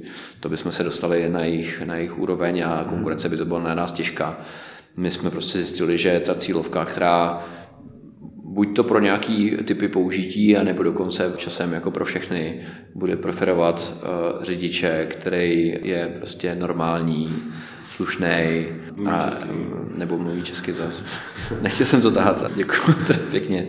Prostě preferuje nějakou jakoby, kvalitu nebo spolehlivost eh, té služby, nebo to, že si může vybrat to auto nebo řidiče, což u Liftaga může a neriskuje, co pro něj přijede vůči, tý, vůči jenom té ceně. Neříkám, že bychom, my jsme, myslím si, o rozumný kousek jakoby na průměru dražší, někdy dokonce velmi srovnatelný i, i s těma konkurentami, o kterých mluvíš, protože i oni zjistili, že musí v určitý momenty jako zdražovat, protože by ty řidiči neměli. Takže spíš konkurujeme jakoby tou kvalitou, spolehlivostí a, a tím přístupem řidičů tím neříkám, že část řidičů se zrekrutovalo i z těch, těch uh, konkurentů, ale bylo to, byly to ty dobrý, co prostě nechtěli, aby jim někdo za, jako, dělal marketing na jejich úkor, uh, kdy prostě když tu sníž, cenu snížíš příliš, tak co potom se s tebou bude jezdit za řidiče. Jo? A jenom teda, abych tomu rozuměl, u vás teda řidič dává prostě nabídku, má 100% kontrolu nad cenou, tak hmm. ať už je to Uber nebo nějaká, nějaká prostě služba, tak tam prostě je to jasně daný tou apkou a Přesně já tak. jenom zakliknu, jedu, nejedu a... Jo, jo. Okay.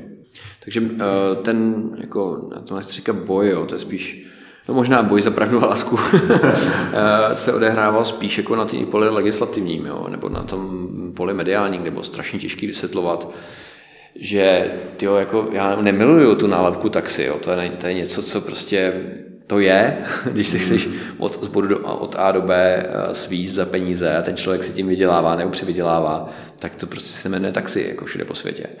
A říká, že to je něco jiného, vnímám jako možná krátkodobou jako taktiku, prostě jak, jak eh, přilákat k tomu biznesu jako nový lidi, fajn, ale prostě není to úplně jako etický, protože pak jenom tady zneužívá člověk jakoby špatného jména něčeho a místo, aby se snažil to kultivovat, což je zase ta naše cesta. Mm-hmm. A jak se třeba snažíte uh, kultivovat tady to, tady to prostředí právě té taxislužby, která, nevím, třeba na streamu to, že pořád o, o těch hmm. vůbec jako asi nějaká třetí sorta úplně jiná oproti jako hmm.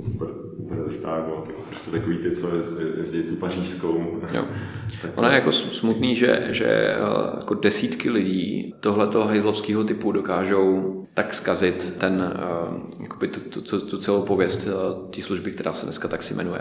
Že to, to je prostě, když se pobavíš s nějakým Rubešem, rád, že ho pozveš, tak ať ti řekne vlastně, jak se vyvíjel jeho zkušenost jako s taxikářem a že vlastně viděl, kolik těch taxikářů tohoto typu prostě existuje, jak, jak vlastně fungují, versus takový ty drobný podvody nebo ty nekvalitní řidiči. Když to vezmeš ten trh, tak eh, v každé profesi prostě máš, mm. máš jako půlku lidí, kteří se rozdělují na tu jako lepší kvalitu, na tu horší kvalitu a pak máš úplně to největší spodinu, která prostě je ale nejvíc viditelná. A tím, jak to bylo i mediálně populární téma, tak prostě oni zařídili, že všichni taxikáři jsou najednou jako zloději. A tím neříkám, že všichni jsou kvalitní, sam říkám, že půlka jako stojí za prd, ale um, proto je náš biznis radši si vybrat tu lepší uh, část a prostě s ní ten biznis kultivovat, než tady na úkor nějakých amatérů prostě jako budovat něco jiného. No. Hmm, hele, a kdybyste teda teďka měl kouzelnou, kouzelnou hůlku Potrovskou a, a, a seděl bys uh, úřadě vlády, co bys do toho zákona ideálně napsal? Co bys prostě, jaký věci si myslíš, že by, kdyby byly jinak, tak, tak by to tady bylo vlastně lepší? Já si, aby to nebylo hodně, to je hodně komplexní otázka, ale ta odpověď by byla strašně složitá, protože ten zákon není jako jeden zákon, to, hmm. vlastně to, co děláme, reguluje daleko víc eh, zákonů a vyhlášek, v každém městě ještě jiná. Takže spíš, aby schrnul ty základní principy, tak je to nějaká odpovědnost eh, zprostředkovatelů. To znamená to, že když jsou nějaké kvalitativní problémy, ať už eh, s šmejdskýma taxikářema, nebo naopak s platformama, které nerespektují pravidla, které jsou tady vytvořené, tak aby prostě ten, ten, ten stát mohl se domluvit eh, jako velmi rázně přímo s tou platformou. Jo, nebo uh, aby ten, uh, ten jako na tom low level prostě u těch podvodních taxikářů, aby se ta spolupráce nezasekla na nějaký nedohodě prostě městských částí nebo policajtů s kontrolorama teda, teda. Takže odpovědnost platformy je jako nejjednodušší věc, co, co můžou udělat, co může udělat jakoby stát na to, aby reguloval vlastně tu kvalitu, aby ji nechal na toho zprostředkovatele, ale aby si u toho zprostředkovatele ověřil, že řidiči, který on používá, splňují nějaký pravidla. To je jeden krok. Ten druhý krok je samozřejmě, aby se ta pravidla, kterou regulují toho jednoho jednotlivého řidiče, modernizovala, jo? protože ono si to není úplně moderní, ale prostě ty pravidla existují z nějakého smyslu. Ten z pravidla je bezpečnostní a daňový. A když tohoto nenastavíš, tak se tady fakt stane obrovský zoo a to už se v několika městech po světě stalo. A sice by bylo populárně říkat, pojďme liberalizovat všechno, ale pak se lidi začnou divit, že když nějaký trestanec jako nemá jinou práci, protože ho nikdo nenaberou, tak co asi bude dělat? Prostě bude dělat taxikáře. Že? Takže z tohoto důvodu je prostě potřeba ano, modernizovat a zachovat nějaký level regulace u těch, u těch řidičů, takže nebejt úplně spovykaný, že jsou tady digitální ekonomika, že všechno, všechno to zvládneme, ale prostě být odpovědný vůči té uh, bezpečnosti nebo daním vůči státu. Takže odpovědnost platform, nějaká jako modernější regulace toho, uh, co, co může vozit lidi a lidské, lidské životy. A, a když, eh, když to řeknu spíš do budoucna, tak je to nějaký jakoby, přístup k datům. To znamená, máme tady stát, který, ať chceme nebo ne, prostě vytváří pravidla a podmínky fungování toho trhu. A pokud neví, co se na tom trhu děje, tak bude navrhovat věci, které buď to stopnou inovace, nebo způsobí dopravní zácpy, nebo prostě to bude úplně mimo. Jo. A největší problém, ať už eh, s Uberem, s Taxify, nebo se Šmejdem a taxikářema bylo, že regulátor prostě absolutně nevěděl, která by je.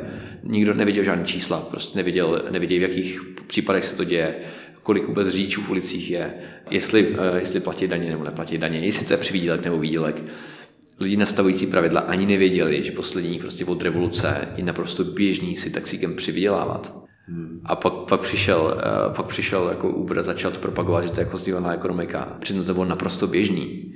A ty stávkující taxikáři to nebyli schopni vysvětlit, to zase jejich, jejich jako blbost, jo, že nedokázali vysvětlit ty rozdíly mezi těma službami, že to jsou totožní služby, akorát jedna nedělaná ultramoderně a mělo by to tak být a naopak jako modernizovat celý to industry. Takže už to schrnul od, od, od konce transparence dát, aby ty platformy nějakým způsobem byly přístupné k tomu předávat ty data státu, aby věděl, která je a mohl se chystat na nějaký uh, výzvy, které z městské mobilitě přicházejí nějaká basic moderní regulace těch řidičů, hodně digitalizace, ověřování, eh, ať už eh, trestní historie nebo prostě licencí aut a těch, těch osob.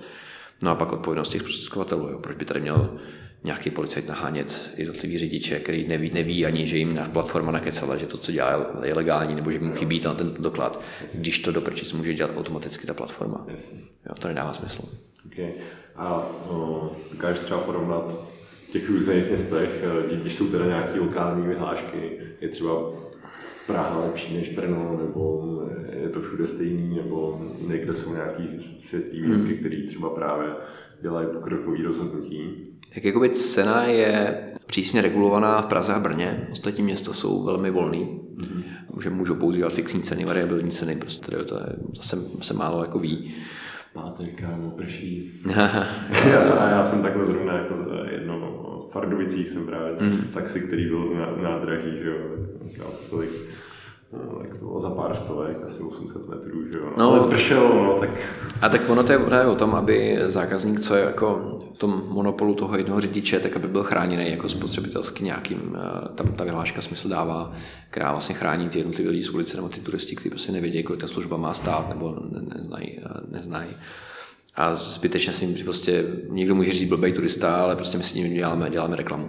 Hmm. A, druhá věc je, když používá nějakou službu, která mu dopředu řekne, kolik to bude stát, nebo minimálně zhruba, tak, tak eh, tam prostě, ať, ať je ta variabilita větší, tam dává smysl dát prostor moderním technologiím, ať tu cenu vypočítají.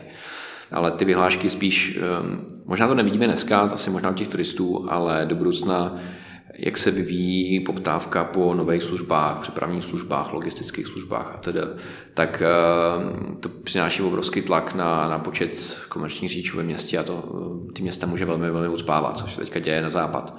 A když ten, to město, nebo když to, ten stát má jedno pravidlo, která, který vlastně je stejný pro celé, pro všechny města v tom, v tom státě, tak to je problém, protože najednou to město nemůže reagovat a hmm. vlastně řešit si ty problémy každý po svém a jako one size fits all prostě jako nefunguje. Okay, jasně, jasně, to je logický. Řešil jsi někdy nějaký třeba vyhrocený situace, nějaký takový ty útoky, tak si kážu, já nevím, jsem zahlídnu ve zprávách třeba nebo v televizi nebo tak něco. Musel jsi někdy něco takového řešit, klidňovat nebo...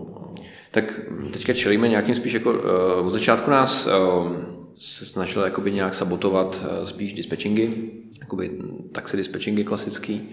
Poslední dobou čelíme takovým jako dezinformační kampaní jako fake news ze strany spíš těch modernějších konkurentů, respektive, no, respektive, respektive jejich uh, jakoby flotil, který si pod, sebe, pod sebou jako vytvářejí takový ty řidiče zaměstnance, což úplně není sdílená ekonomika a ty na to mají tvrdý biznis, tak prostě se taky jako bojí, že by o to mohli uh, přijít nebo že by se jim to zdražilo, hmm. tak uh, se snaží jako uh, udržovat status quo a ne vždycky jsou jako úplně kamarádský, co se týče jako přístupu k liftagu. No. Ale tak se střídá taková, ta, že občas chytáváme nějaký jako rány ze strany klasické taxi služby, občas z té moderní taxi služby z jedné strany je to spíš lobbying, z té druhé je to spíš nějaký snahy uh, řidičům jako kazit, dávat pokuty, uh, když začnou zkoušet liftago, aby se víc vytížili, což je za mě úplně nesmysl prostě.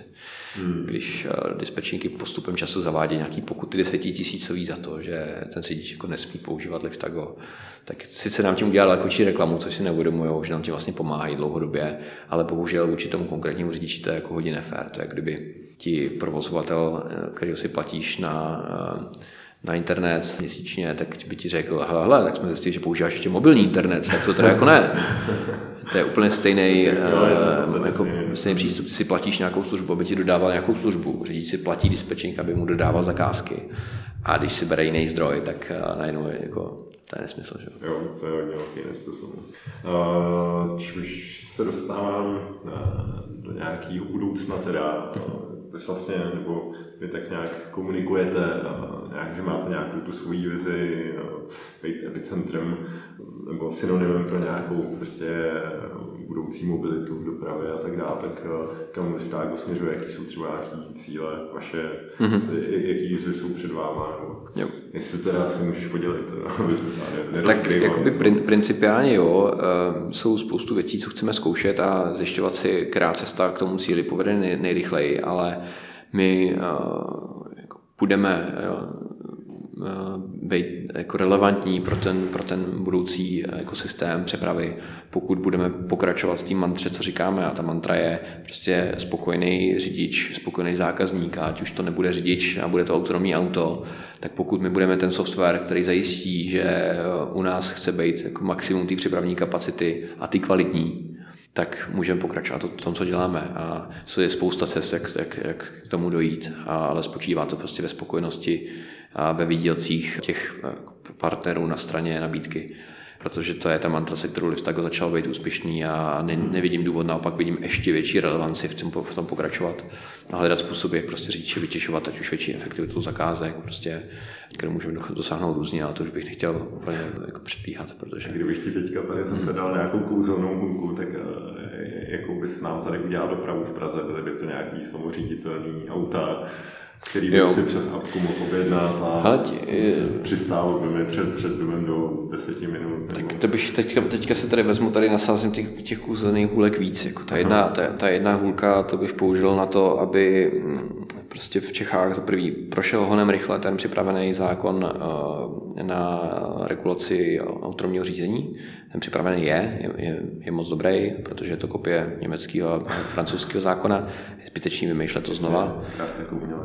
My jsme k tomu docela dost přispívali, aby, se, aby, aby, aby to takhle, takhle bylo, respektive společník Martin Hausenblas. A to by bylo super, protože to by najednou mohlo zrychlit způsob, jakým Česká republika přitahuje výzkum a vývoj. A a to s tím souvisí nějaké nějaký aktivity, co se dějou v oblasti právě výzkumu vývoje, jak zřizovat eh, testovací prostředí pro výrobce autonomních technologie, aby měli kde testovat, nebo aby spolu spolupracovali, aby se vyvíjeli nějaké inovační huby, které přilákají tu technologii k nám, protože zatím je Česká republika velmi šikovná montovna a dělá skvělý auta, ale pokud budeme jenom ta montovna, tak ztratíme ten biznis vůči někomu jako chytřejšímu svědčí přidanou hodnotou. A druhá hůlka, už já to nebudu komplikovat, tak jenom dvě. A druhá hůlka by byla ta, aby si jakoby lidi, kteří s tím můžou něco dělat, mezi který naštěstí patříme, uvědomili, jakým způsobem se to doprava vyvíjí a jakým způsobem roste poptávka po ať už digitálních platformách nebo e-commerce delivery prostě, nebo kurijních službách, eh, všech těch službách mobility. A kouknu se taky na západ, kde ty služby jsou dva roky, tři roky před náma. A tam dneska řeší daleko větší dopravní problémy, než který řešil předtím a jsou způsobeny zpravidla tím, že ty společnosti, které dělají uh, tu přepravu, jsou velmi agresivní cenově a kolikrát víc než je rentabilní nebo než, než je udržitelná cena těch, těch služeb přepravy. A tím způsobem vlastně uh, zajišťují to, že se lidi přetahují z MHDčka do jiných přepravních prostředků, které jsou v ulicích.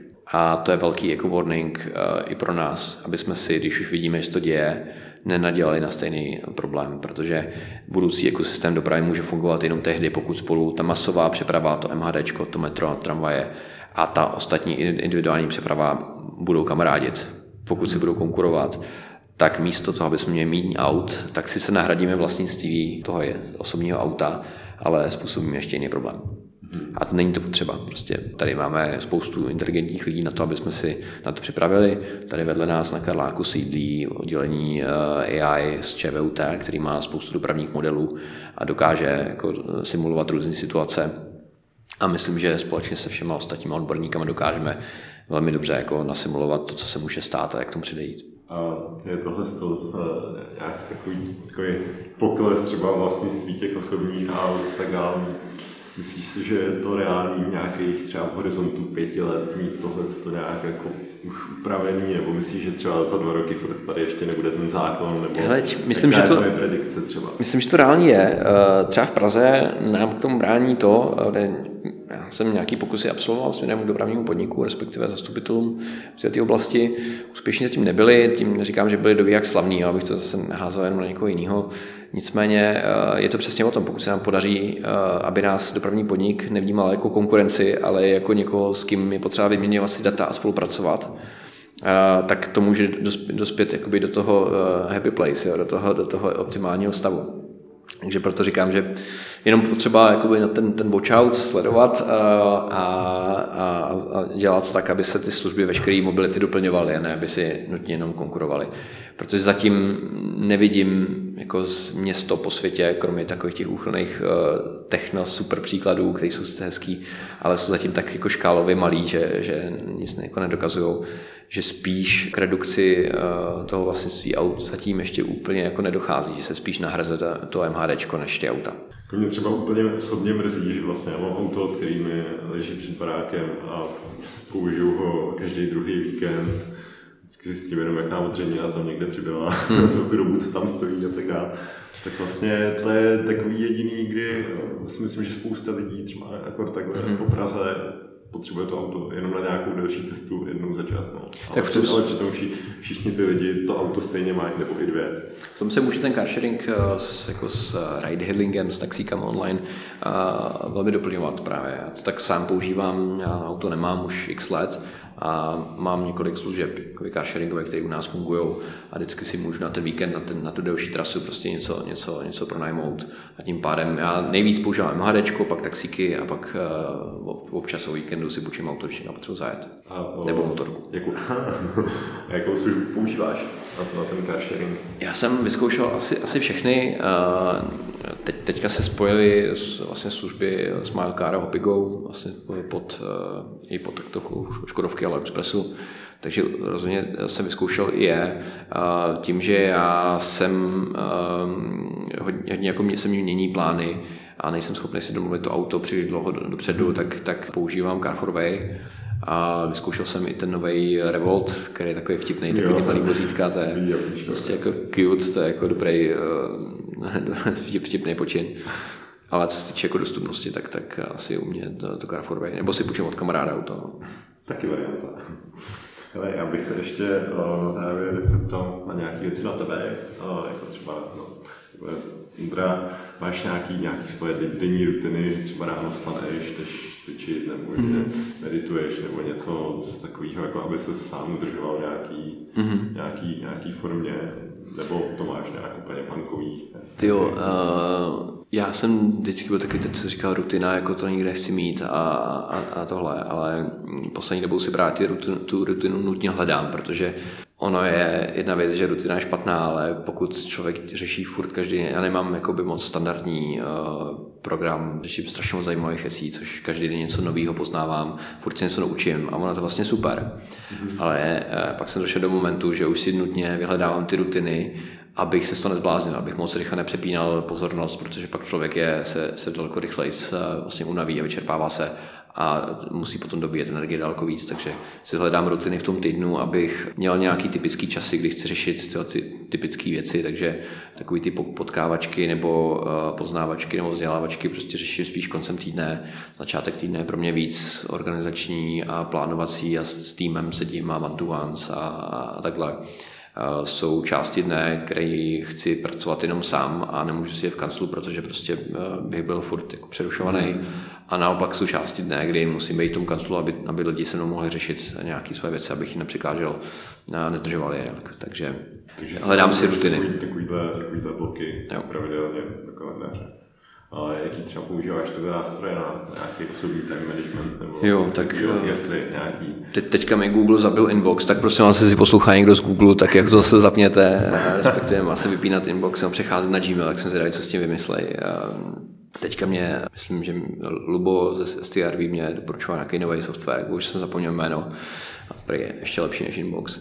Tak jakoby na, na nějaký středobod jako to do, vlastně se mi strašně hodil ten inbox, který mě kombinoval jak mailbox, tak eh, remindery v jednom místě a v čase, kdy to chci řešit a nemusím uh, vlastně mít uh, zahlcený jeden mail, kde prostě se člověk nevyzná, ale mám vlastně většině čistý, uh, každý den čistý mailbox, který, který, který mi prostě dodává představu, kterou si nějakým způsobem jako řídím s větším odstupem týdně, na to zase používám od Clever Minds, takový ten týdenní plánovač, který hezky, uh, krásně jako mě umožní uh, si rozplánovat takový ty topiky, které řeším třeba kvartálně a abych se kontroloval, že na nich opravdu strávím maximum času a ne, že jsem zahlcený operativou. Takže takový to týdenní a denní řešení věcí, co chci dělat, aby byl spokojený ten den, nebo ten týden, tak, tak to je něco, co svěřu papíru. co nějaký ještě bych doplnil, Google, jestli posloucháš, tak Ondra není sám, to už není v podcastu poprvé tohle. Třeba nějaký knihy, uh, doporučil bys něco, co si čet třeba v poslední době a, a bylo to pro tebe takový hodně poznášející, poučný, nebo Člověče, Tibor, eh, náš eh, programátor na serveru, velmi, velmi silný hrní, mě, mě koupil knížku, nevím, co tím myslel. Eh, mě koupil knížku Myšlení rychlé a pomalé od eh, Kahnemana, eh, což je jakoby, eh, nositel Nobelovy ceny za psychologii. Já všeobecně mám rád psychologii, většinou se ji učím amatérsky na lidech přímo jako testování, ale jako psychologie je něco, co bych asi normálně jakoby konzumoval nejraději, kromě nějaký jako zábavy čtecí, ale já všeobecně upřímně moc nečtu. Já mám tolik impulzů a tolik jako learnings z běžného života, že pro mě číst si třeba biznesovou knížku znamená, že po prvních dvou odstavcích totálně ujedu někam jinam, protože už mě začíná hned něco napadat a já bych biznesovou knížku čet jako dva roky. Takže proto mě baví i ty psychologické výzkumy nebo mm. nějaký tematický schrnutí, protože to je pro mě zpravidla ně, ně, něco nového. Sice mi taky napadají ty praktické věci, kde, co se na tom učím, ale jako schrnutí nějakých researchů je pro mě hodně zajímavý. Mm. Ale opět nečtu tak často, aby mě to příliš jako, uh, defokusovalo. Uh, děláš cíleně třeba něco pro zdraví, nějaký sport nebo mm. nějaká strava, nějakou já jsem... typu paleo nebo prostě mekáč, nebo eh, jak funguješ to z toho hledu, jestli to... Jo, jo, eh, já jsem taky jako multifunkční, vždycky jsem byl, vždycky jsem zkoušel strašně moc uh, věcí, abych jako toho hodně uměl, já jsem byl všem průměrný, takže, uh, takže vlastně toho využívám, že mi to potom baví, jako zkoušet nové věci je fajn, ale poslední dobou jsem si díky jednomu kamarádovi jako vlastně zvyknul na jeden takový další jako zvyk a to je, nebo snažím se ho udržet, a aby se zakořenil. A to je, že prostě skoro každý den si snažím aspoň jako 15 minut zacvičit a úplně jednoduše jako doma, protože mě vždycky frustrovalo takový to, že člověk by měl někam do fitka, já jsem fitka úplně nemiloval nikdy. A, a to nějak mi začalo vyhovovat, že to sedlo do mé rutiny a, a vlastně mě to dělá jako spokojnějšího, člověk se trošku jako vybije a ta fyzická námaha určitě odburává ten nános toho stresu, který prostě ať už si myslím, že to zvládám všechno, tak se tam dělá. No, jasně. Co to třeba je za cvičení, něco, nějaká yoga nebo něco dynamického? Ale jako jogu jsem historicky zkoušel, tam, tam mě docela vyhovovalo. Když to říkáš, tak bych to mohl prvky jogy do toho začlenit. Eh, se nikdo nekouká, by to bylo vtipný. Uh, ne, spíš se u jogy bojím, abych to cvičil dobře, abych si spíš jako nekazil uh, záda a podobně. Takže spíš jenom nějaký jako kliky, dřepy a občas nějaký plenky a plenky, jakože ne bych si nadával plenky, ale jako plenky, jakože. Nadáš si plenky, kliky. Taky drobný fetiš, já rád cvičím v plenkách. tak jak se, jak se to říká, víš, jak se to říká? Frkno. Frkno, jo. tak jo. Waterboarding. Eh, takže tak, no. A do toho samozřejmě jako rád bych říkal, že pravidelně sportuju jinak a tak, ale spíš rád pravidelně zkouším nějaké nové věci. Teďka se snažím hrát na kytaru už nějaký rok už to bude. Když mi kámoš půjčil bubny, tak jsem strašně rád, že si já jsem Sousedi jsou asi rádi. Jsou elektrický naštěstí, tak to je nějaký bordel. Ne, ale už to, já to schválně musím teďka říct, jako abych v důchodu chtěl mít svoji vlastní kapelu, tak to vždycky všude teďka, teďka rozlašu, abych jako potom to bylo blbý, kdyby to nestalo, tak teďka už to budu muset uh, dělat, dělat, dělat, Jo, jo, přesně tak. A říkám důchodu, takže ještě mám čas. jo, já mám na závěr jenom pár takových rychlých dotazů, mm-hmm. takže odpovídej tak nějak první, co tě napadne, ale nevím, jestli jsi někdy slyšel nějaký díl, ale už je to jenom rychlovka. Co myslíš, budou lidi do pěti let pracovat méně? Já si to nemyslím, bohužel. Kdyby se měl znovu narodit, do jaký země bys chtěl? Česká republika. Co bys teď zkázal svému 18-letému Ondrovi? Hu, užívej si chlapče. Uč se. Čím jsi někomu udělal největší radost v poslední době? Hmm, ty nerad to říkám, že to je jako v práci, ale měl jsem strašně, jako, jsem už, měl pracovní orgasmus eh, jako dvou lidí. Jedné slečny, která, vči, která jako odcházela, ale právě, aby byla spokojenější a s jedním eh, kolegou, který zůstal a zjistili jsme, jak by mohl být spokojenější. Takže pracovně. Hezký. Co tě v poslední době nejvíc šokovalo? Jo, asi jako poznání, jak eh, funguje eh, omezený eh, vnímání informací a špatný zpracování informací širokou populací, ať už v politice nebo v různých celospolečenských problémech, které řešíme. Mhm. Kdo tě v podnikání nejvíc ovlivnil a čím? Ty jo, asi moji dva společníci svým přístupem. Juraj Atlas, Martin Honzoblas. Mm-hmm. Co máš na čero nejradši? Pivo, knedlíky, dobrý lidi. Bez jakého nástroje si nedokážeš představit pracovní den? Asi vlastní hlavy. Skvělý nástroj, Kdo je podle tebe úspěšný? Ten, kdo je spokojený a zároveň úspěšný. Kolik už se s liftágem najezdil kilometrů? Jo, tak to jsou miliony. Teďka neznám přesně odpověď. Miliony a miliony. A jaký je tvůj nejoblíbenější dopravní prostředek? Hm, asi pěško. Super. Tak jo, díky Ondro, že jsi udělal čas. Tak jo, taky, i tobě. Díky. daří. díky. Tak tohle byl Ondra Krátký v dnešním trochu delším podcastu. Popravdě měl bych otázek ještě tak aspoň na další hodinu. Dejte mi vědět, jestli se podcast líbil, napište mi taky, koho byste třeba chtěli slyšet někdy příště. No a sdílejte, lajkujte, od mikrofonu se učí Karel.